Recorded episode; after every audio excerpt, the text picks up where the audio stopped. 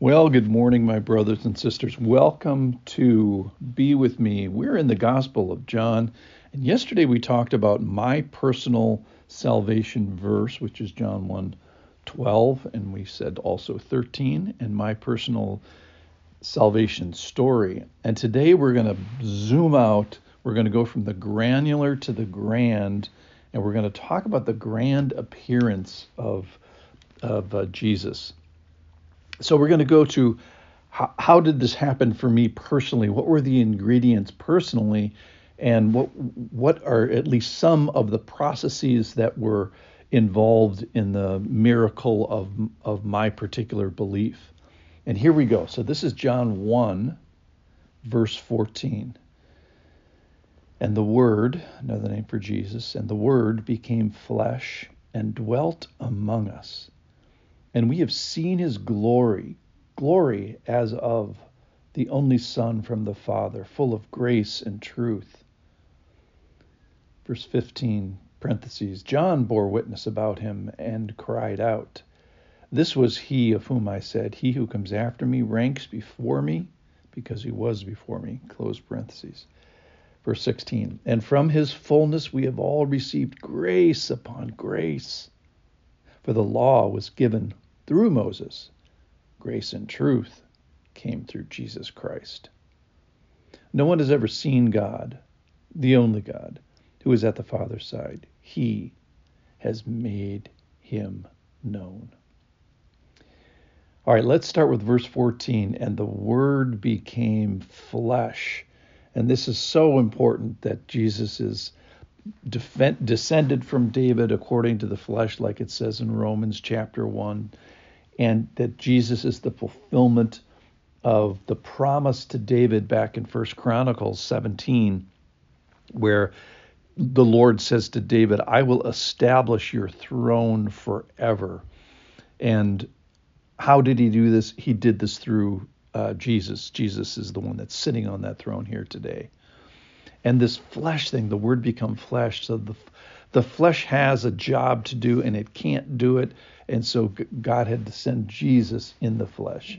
Imagine the Lord. This this is the spiritual concept is called kenosis, where Jesus had eternal existence in his godness and then came down and took on flesh. Didn't stop being come to God, but took on flesh, became tired and hungry and tempted, all the things that, that we are.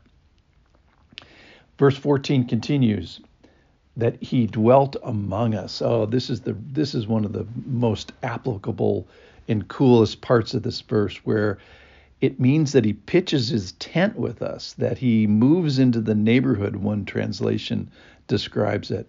So he lives among us, dwells among us, makes his home in our neighborhood, in our neighborhood, recalling the ancient uh, time when the Lord tabernacled with his the people of Israel and in the pillar of uh, fire and in the cloud that followed them around.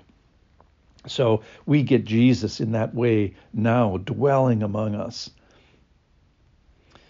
And then we see his we have seen his glory. So what's the glory of God? It's kind of one of the, those big uh, spiritual concepts, but I like to say that the glory of God is the is God has certain characteristics and and has characters. If we could talk to him, we'd say, "Oh, he's like this." Well, when we when we get an idea of what that is, that is when his character is manifested in any way. That's his glory. That's him uh, uh, displaying his glory, and then we so how do we glorify God? We say, "Well, Lord, I saw your faithfulness," or, or, or, in this in the context of this passage, I saw your grace and truth, and therefore I'm going to glorify you. I'm going to declare that characteristic, the display of your grace and truth, for example, and I am glorifying you because I've I've seen it. So when I say, "Lord, I see it and I get it," that's how we glorify the Lord.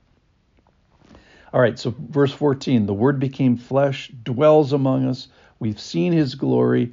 And then it says, What is the glory that we're going to see here today? And that is that he's full of grace and truth. And this recalls that characteristic of God that goes all the way through the Old Testament about him being faithful, covenantly faithful. The covenants are actually based on this, and the, the Hebrew word for it is hesed. In the Greek, they don't have a single word for it, but they just have kind of bigger concepts, and this is certainly one of them where the faithfulness of God to a rebellious and failing people uh, without without this concept of him reaching out to us uh, we would be doomed. We would just have all his wrath. So he describes himself and say, "Here's how I'm coming primarily, full of grace and truth."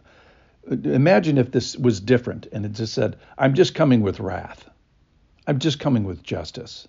Well, that'd be that'd be terrible because what is justice? Justice is getting exactly what we deserve. Nobody wants that. Mercy, that's pretty good because that's getting less than you deserve. So i am going to sign up for mercy. And then grace, do you want to sign up for grace? Well, grace is getting more than we deserve. And that's what you really want to sign up for. So this passage has four references, five verses, and four times it refers to grace. It's getting more than we deserve. All right, the law is given through Moses. Grace and truth come through Jesus the the law it's it's kind of good news in it that it displays the character of God and that God's here and that he's active and that he's creative. The bad news is he's a righteous God and comes with requirements and expectations and guess what? You can't meet them. That's why Jesus had to come in the in the flesh.